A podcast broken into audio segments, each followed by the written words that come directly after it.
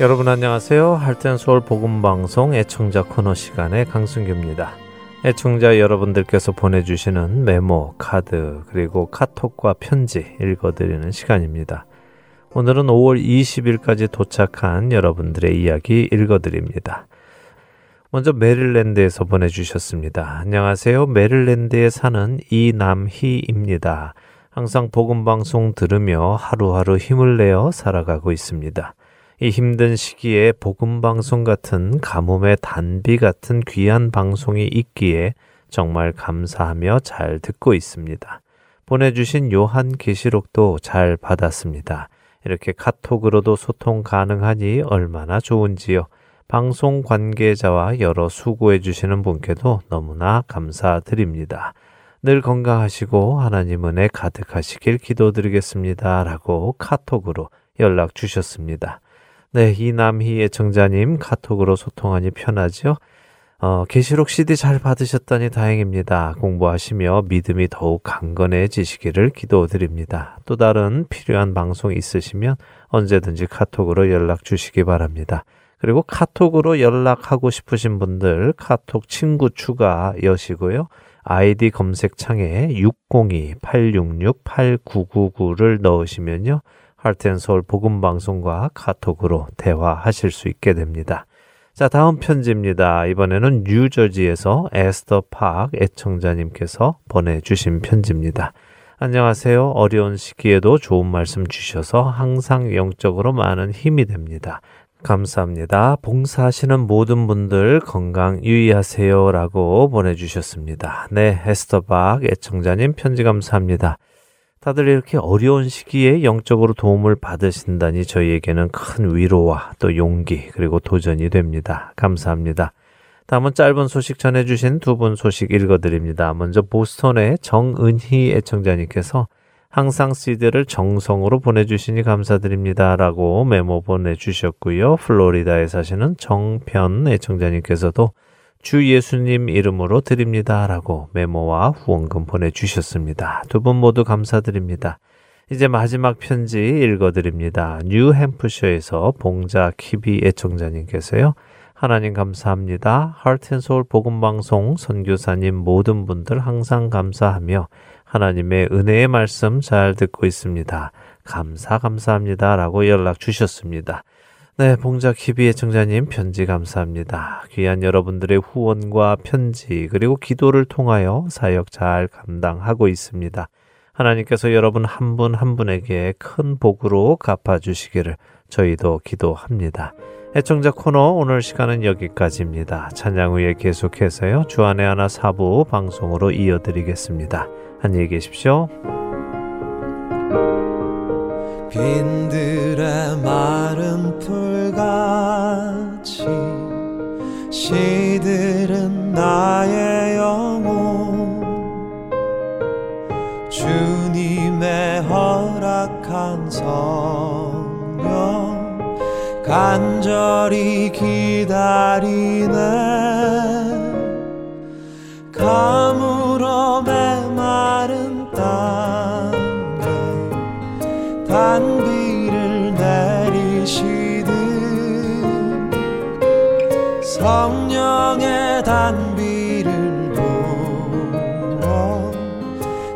생명 주옵소서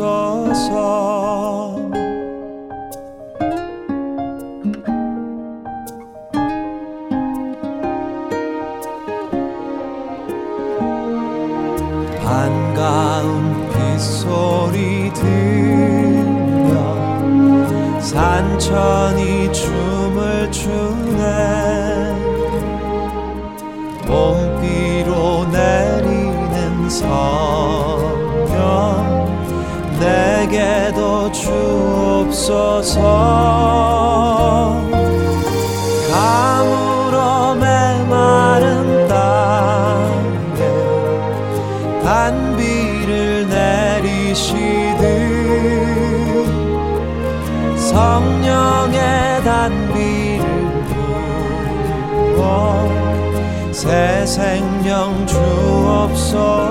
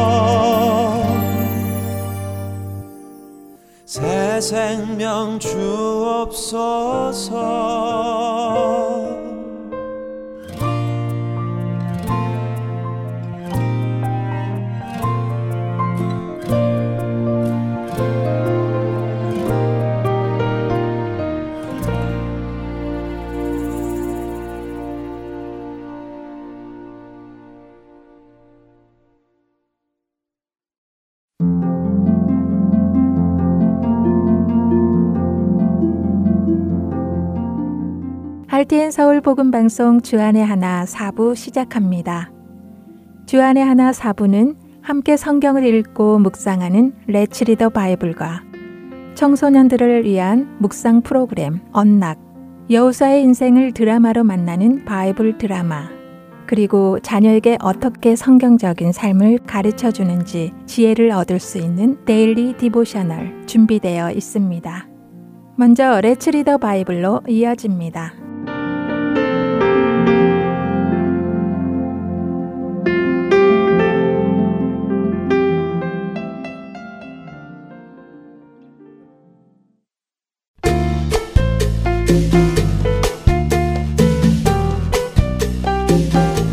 애청자 여러분 안녕하세요. Let's Read the Bible 진행의 전양희입니다. 디모데 후서는 사도 바울이 자신의 영적 아들인 디모데에게 보내는 마지막 편지입니다. 편지의 내용을 읽다 보면 사도 바울은 자신에게 허락된 삶이 얼마 남지 않은 것을 알고 있는 것처럼 느껴집니다. 그러기에 디모데에게 마지막으로 가장 해주고 싶은 말들을 기록하고 있음을 볼 수 있죠. 오늘 읽을 디모데 후서 2장 1절에서 13절 중에는 그런 부분이 많이 등장합니다. 2장의 시작부터 바울은 디모데에게 그리스도 예수 안에 있는 은혜 가운데서 강하게 설하고 용기를 줍니다. 그리고는 사도 바울이 자신이 가르쳐 준 복음을 이제는 많은 증인들 앞에서 충성된 사람을 골라 그들에게도 가르쳐서 그들이 또 다른 자들에게 가르칠 수 있도록 하라고 전합니다. 참 놀라운 것은 그 다음에 나오는 구절인데요. 만일 여러분이 사도 바울의 처지에 있다면 여러분은 여러분이 사랑하는 영적 아들에게 무엇라고 이야기를 남길 것 같으신가요? 사도 바울은 자신이 지금 감옥에 갇혀 여러 가지 고난 속에서 죽음을 준비하고 있습니다. 대부분 이런 경우는 사랑하는 사람에게 편지하며 너는 나처럼 이렇게 되지 않도록 해라 라고 말하지 않을까요? 만일 사도 바울이 세상에서 죄를 지어 감옥에 갇혔고 그런 상태에서 사형을 기다리고 있는 사람이라면 그렇게 말했을 것입니다. 너는 나처럼 되지 마라 라고요. 그런데 사도 바울은 정반대의 말을 합니다. 디모데 후서 2장 3절의 말씀입니다. 너는 그리스도 예수의 좋은 병사로 나와 함께 고난을 받으라. 사도 바울의 말의 뜻은 디모데가 예수 그리스도의 좋은 병사가 되면 나처럼 이런 고난을 받을 것이다. 그러니 예수 그리스도의 좋은 병사가 되어 나와 같이 고난을 받아라 라는 것입니다. 놀랍지 않으신가요? 사랑하는 사람에게 고난을 받으라고 말하니 말입니다. 하지만 사실 이것이 복음입니다. 예수님께서 우리에게 이미 말씀하셨죠. 요한복음 15장 19절과 20절의 말씀입니다. 너희가 세상에 속하였으면 세상이 자기의 것을 사랑할 것이나 너희는 세상에 속한 자가 아니요 도리어 내가 너희를 세상에서 택하였기 때문에 세상이 너희를 미워하느니라. 내가 너희에게 종이 주인보다 더 크지 못하다 한 말을 기억하라. 사람들이 나를 박해하였은즉 너희도 박해할 것이요 내 말을 지켰은즉 너희 말도 지킬 것이라. 그리스도인은 세상으로부터 미움을 받고 박해를 받을 것이라고 예수님께서도 말씀하셨습니다.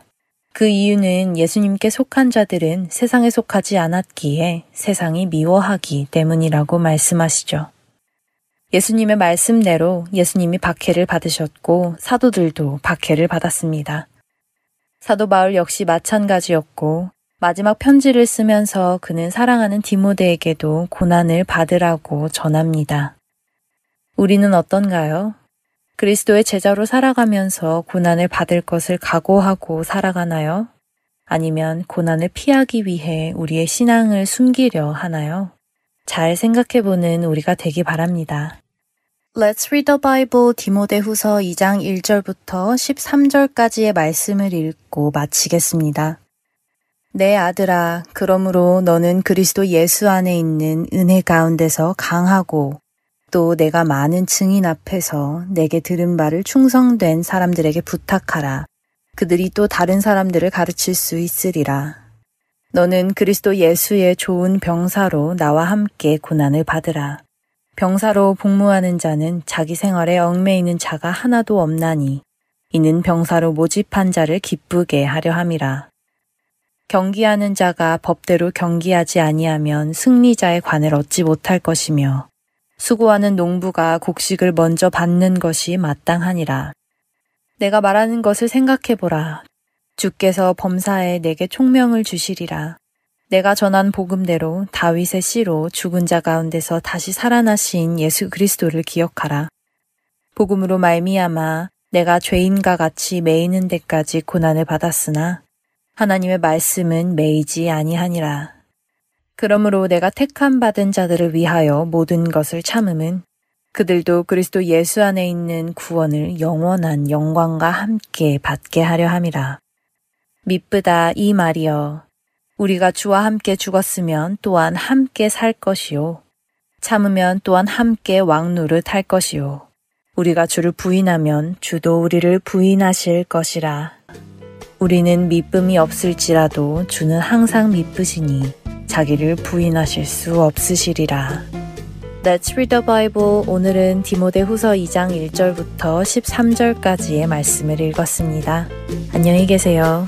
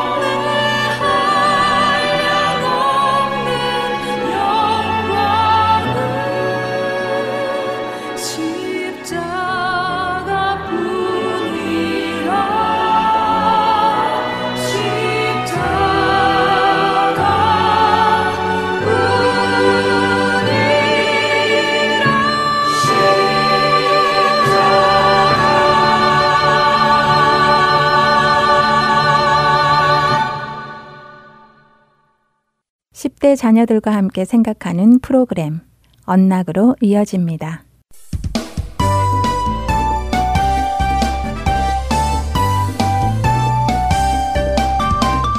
애청자 여러분 안녕하세요. 언락 진행의 이세진입니다. 오늘 함께 나눌 언락 첫 에피소드는 The Gift We Can't Always See 각 사람에게 주어진 각가지 은사입니다.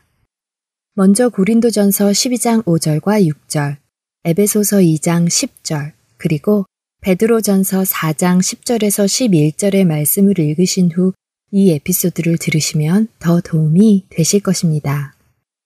오늘 언락은 아나스타시아 요더라는 자매가 쓴 자신의 이야기입니다. 안녕하세요. 저는 아나스타시아입니다.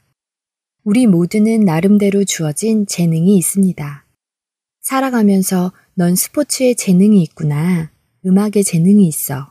손재주가 좋구나. 하는 등의 말을 한두 번씩은 들었을 것입니다. 그러나 재능, 곧 은사는 늘 눈에 띄는 것만은 아닙니다. 어떤 것은 매우 분명하게 눈에 두드러지게 나타나지만 어떤 은사는 쉽게 발견되지 않기도 합니다. 저에게는 바로 글을 쓰는 쉽게 발견되지 않은 은사이죠. 저는 지금 언락이라는 프로그램에 보낼 글을 쓰고 있습니다. 하지만 저는 저에게 글을 쓰는 재능이 있다고 생각해 본 적은 없습니다. 더군다나 제가 쓴 글을 누군가 읽을 것이라는 생각은 더더욱 해보지 않았죠. 종종 저의 선생님이나 친구들, 그리고 가족들 중에는 제가 글을 잘 쓰고 글 쓰는 재능이 있다고 이야기를 해준 사람은 있었지만 말입니다. 그런데 저는 이 글을 써서 언락 방송에 보내는데 5개월이나 걸렸습니다. 만일 제게 정말 글 쓰는 재능이 있었다면 이렇게 오랜 시간이 걸렸을까요? 사실 저는 그동안 다른 사람들에게는 운동을 잘하는 소녀로만 알려져 있었습니다. 사람들에게 인정을 받기 위해서는 언제나 노력을 해야 했죠. 운동을 잘한다고 알려진 저는 늘 연습을 하여 잘하는 모습을 사람들에게 보여주어야 했습니다. 그런데 어느 날 아빠가 저에게 언락 프로그램에 글을 써보라는 말씀을 하셨죠. 아빠의 말을 들었을 때 저는 말도 안 되는 소리라고 생각했습니다. 방송에 나갈 만한 글을 쓸 재주가 저에게는 없다고 생각했기 때문이고 설사 써서 보낸다 해도 누가 내가 쓴 글을 읽어주며 또 들어줄 것이라 생각하지 않았기 때문이죠. 그러나 이러한 생각은 하나님께로 온 것은 아니었습니다. 우리의 원수가 제 마음에 거짓을 말하여 두려움을 심어주어 하나님께서 제게 주신 은사를 다른 사람들과 나눌 수 없도록 막은 것이었습니다. 살아가며 우리는 새로운 어떤 것을 시도하거나 또는 시도해야 하는 상황에 놓이는 것 자체를 두려워하는 경우를 만나게 됩니다. 그럴 때 우리 마음 속에는 잘 못할 것이라는 두려움과 잘 못하기에 거절당할 것이라는 두려움이 들어와 힘들게 하기도 하죠. 그러나 우리는 기억해야 합니다. 우리는 그리스도 안에서 하나님의 자녀로 받아들여졌고 사랑받고 있다는 사실을 말입니다.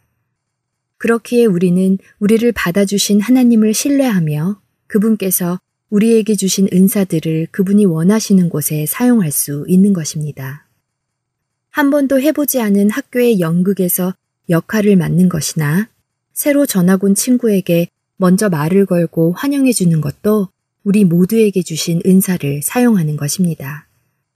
눈에 쉽게 띄든 띄지 않든 우리 모두는 은사를 가지고 있습니다. 하나님께서 우리 각자를 독특하게 만드셨기 때문입니다.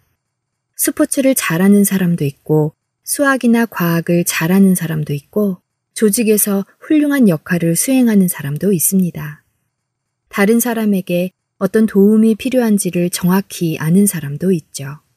중요한 것은 이것입니다.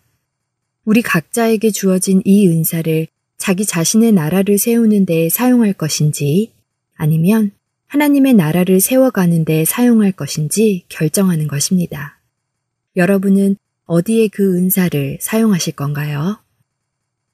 아나스타시아는 이렇게 글을 마치며 우리 그리스도인들에게 도전을 줍니다. 자녀들과 함께 자신이 가진 은사는 무엇이며 다른 사람들이 보는 은사는 무엇인지 나누어 보도록 하세요. 그리고 그 은사를 어디에 어떻게 쓰는 것이 좋을지 이야기해 보시면 좋을 것입니다. 각각 은사를 받은 대로 하나님의 각양 은혜를 받은 선한 청지기 같이 서로 봉사하라. 베드로전서 4장 10절. 찬양 후 두 번째 에피소드로 이어집니다.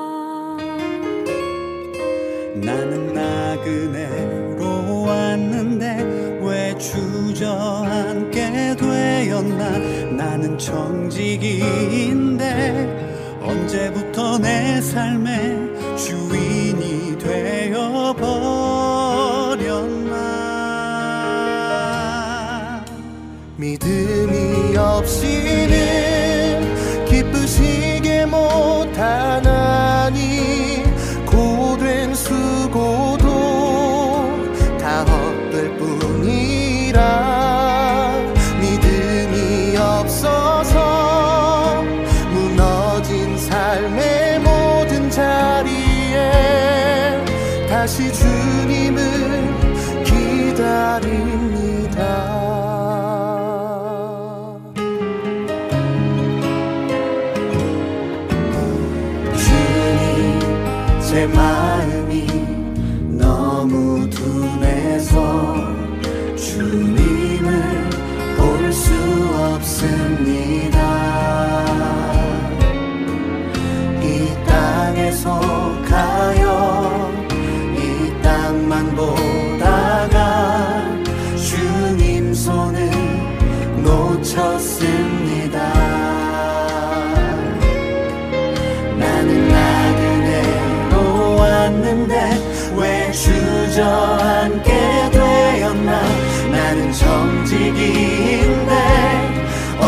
뱉어내 삶에 주님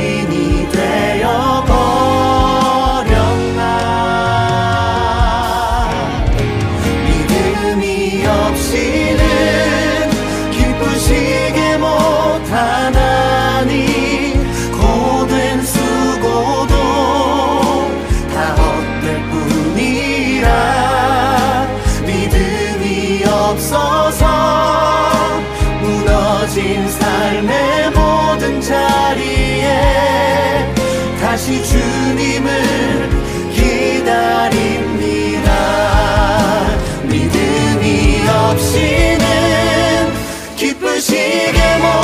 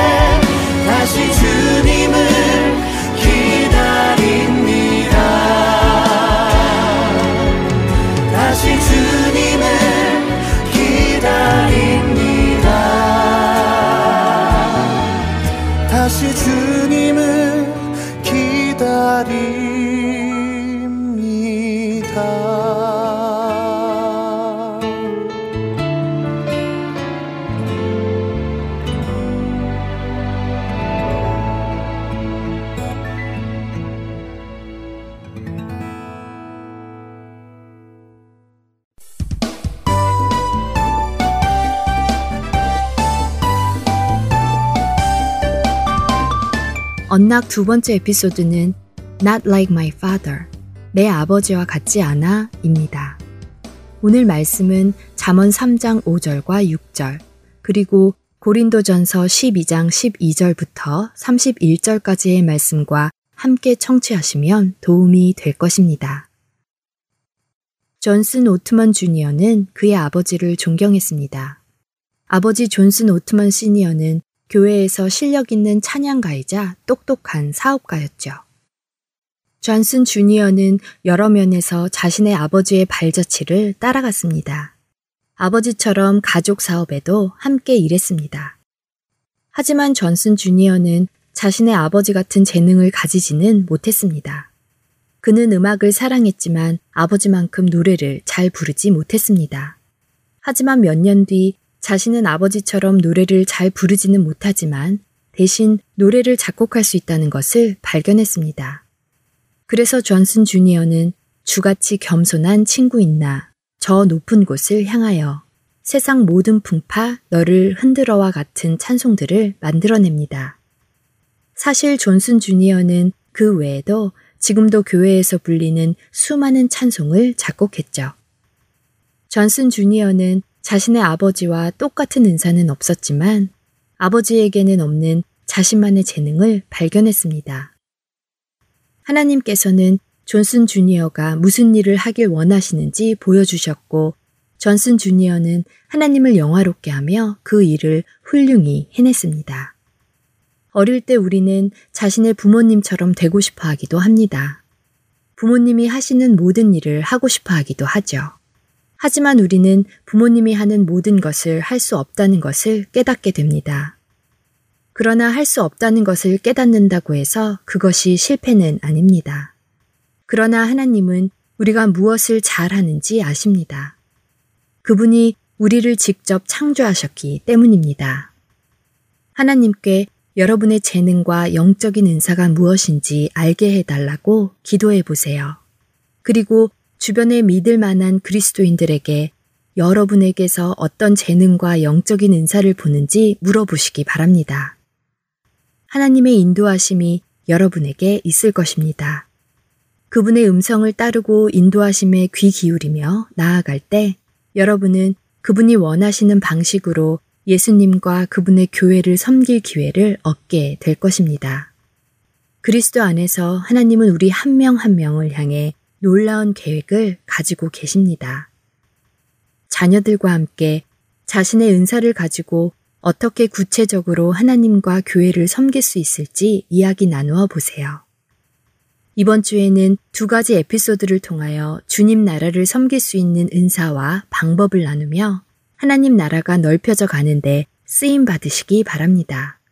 몸은 하나인데 많은 지체가 있고 몸에 지체가 많으나 한 몸임과 같이 그리스도도 그러하니라. 고린도 전서 12장 12절. 이번 주 언락 마치겠습니다. 다음 시간에 뵙겠습니다.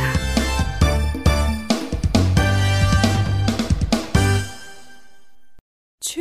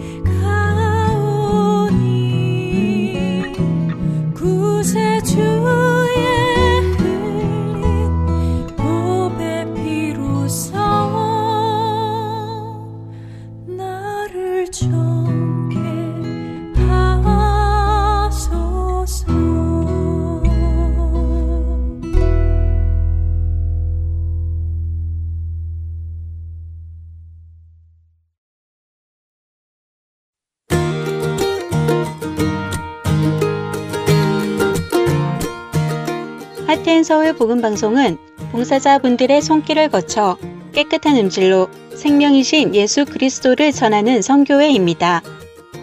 방송 프로그램의 자금 제거, 볼륨 작업 등의 도움을 주실 편집 봉사자들을 찾고 있습니다. 사무실에 방문하여 봉사하실 수 있고 집에서 컴퓨터로 봉사하실 수도 있습니다. 필요한 자들에게 생명의 말씀을 전하는 이 귀한 사역에 참여하실 여러분들을 기다립니다. 자세한 문의 사항은 사무실 전화번호 602-866-8999로 문의 주시기 바랍니다.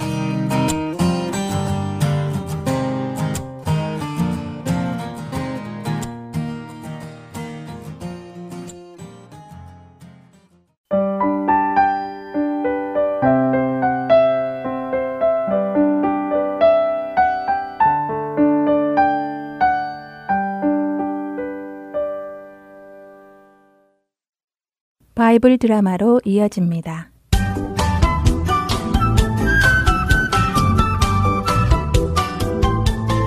애청자 여러분 안녕하세요. 바이블 드라마 사사기 편 진행의 박영규입니다. 20년간 이스라엘 백성들을 괴롭혀온 가나안 왕 야빈, 그의 군대 장관 시스라와 사사 드보라가 이끄는 이스라엘 백성들의 전투가 코앞에 다가왔습니다. 드보라는 이스라엘 백성들을 이끌고 다볼산으로 나갔고 시스라 군대 장관은 900대나 되는 자신의 철병거 부대를 이끌고 다볼산 아래 기손 강가에 나타났지요. 드보라는 이스라엘 12지파에게 전령을 보내 이 전투에 참여할 것을 전했지만 안타깝게도 자신들에게 해가 되거나 유익함이 없다고 생각하는 지파들, 특히 다볼산에서 멀리 사는 지파들은 전투에 참여하기를 거부했습니다. 아니, 뭐라고요? 단지파와 루벤 지파, 길르앗 지파와 아셀 지파 등이 전쟁에 참여하지 못하겠다고 했다고요? 이런 형제들의 전투에 참여하지 않겠다니 이건 정말 너무하군요. 우리는 모두 한 가족인데 가족의 아픔을 모른 채 하다니 그래도 나머지 다른 지파들이 이렇게 전투에 참여해 주니 힘이 됩니다. 사랑하는 여호와 하나님의 백성 여러분, 오늘 이렇게 가나안의 시스라 군대와의 전투에 참여해 주신 여러분께 감사드립니다. 하지만 전쟁은 우리가 하는 것이 아닙니다. 전쟁은 여호와 하나님께서 친히 하십니다. 오늘 우리를 구원하시는 하나님의 손길을 보도록 합시다. 하나님께서 저들을 우리의 손에 넘겨주실 것입니다.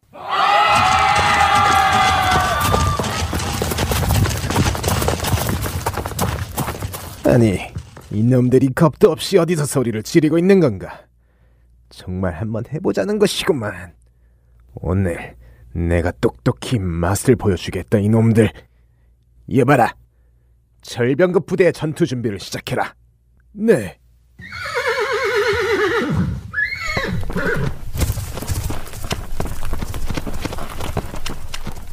시스라의 군대가 전투 준비를 마칠 쯤이었습니다. 멀쩡하던 하늘에 갑자기 먹구름이 끼기 시작했습니다. 그리고는 곧 하늘에서 엄청난 양의 비가 내리기 시작했습니다. 엄청난 양의 비가 쏟아지자 기송강의 물은 금세 불어났고 시스라의 철병거 부대가 있던 곳의 땅은 진흙이 되어 질퍽거려 말도 달릴 수 없었고 병거 바퀴도 모두 진흙 속에 파묻혀 굴러가지 않게 되었습니다. 이리야, 이리야. 아, 이놈아, 좀 달려보거라, 제발. 에이.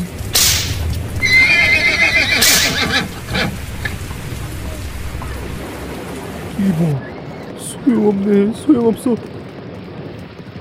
말도 진흙 속에 발이 들어가서 움직이지 못하고 바퀴도 움직이질 않네. 오, 어, 여보게. 얼른 병거를 버리고 도망가세나. 아니 왜 병거를 버리고 도망을 가나? 저, 저, 누구게? 강물이 넘쳐오고 있네. 이대로 있다가는 우리 모두 물에 빠져 죽을 걸세. 어, 안 돼.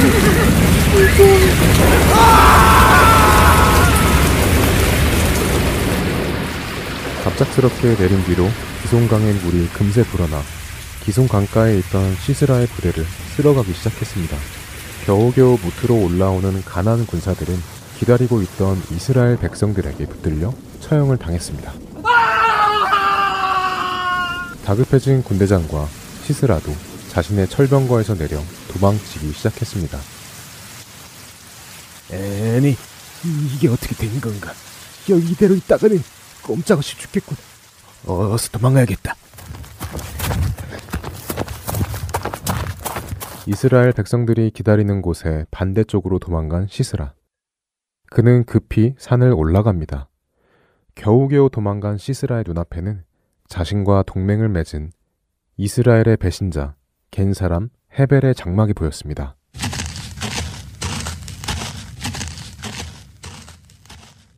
어이, 어이, 어이, 마침 잘 됐구나. 어이, 어이, 헤벨의 장막이로군. 시스라가 도착한 헤벨의 장막에는 마침 헤벨은 집을 비우고 있었고 헤벨의 아내 야엘이 있었습니다. 아니, 히스라 나리. 어찌 이렇게 땀을 뻘뻘 흘리며 홀로 이곳에 오셨습니까? 오, 아유, 헤벨의 아내이구려. 에, 헤, 헤벨은 어디 갔어? 네, 헤벨님은 지금 양들에게 풀을 뜯기러 나갔습니다. 에, 에, 아이, 그런가. 그럼 곧 돌아오겠군. 에, 내가 지금 아주 피곤하니, 에요, 좀 쉬도록 해주시오. 물론입니다. 어서 이쪽으로 오시지요. 야엘은 자신의 남편과 화평을 맺은 시스라를 자신의 장막으로 인도합니다. 과연 시스라에게는 무슨 일이 생길까요? 바이블 드라마 사사기 편 다음 시간에 뵙겠습니다. 안녕히 계세요.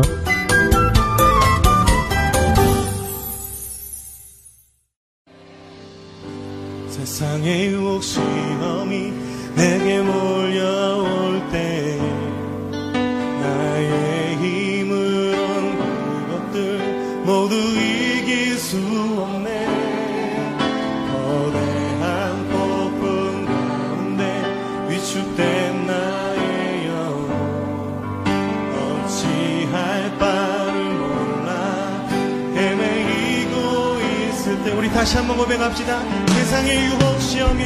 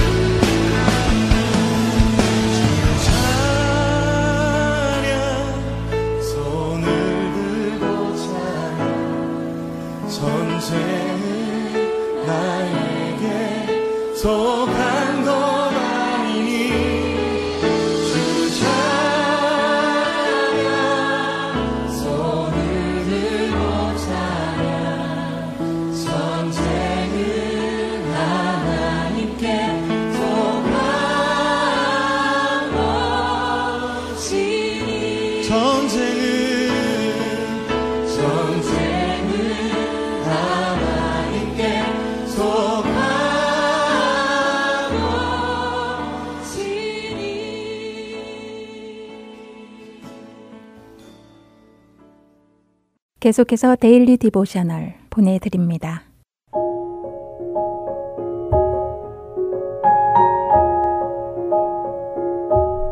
애청자 여러분 안녕하세요. Daily Devotional 진행의 최소영입니다. 우리 자녀들은 빛 가운데 행하고 있나요? 예수님을 믿지 않는 자들은 모두 어둠 가운데 있음을 알고 있는지요?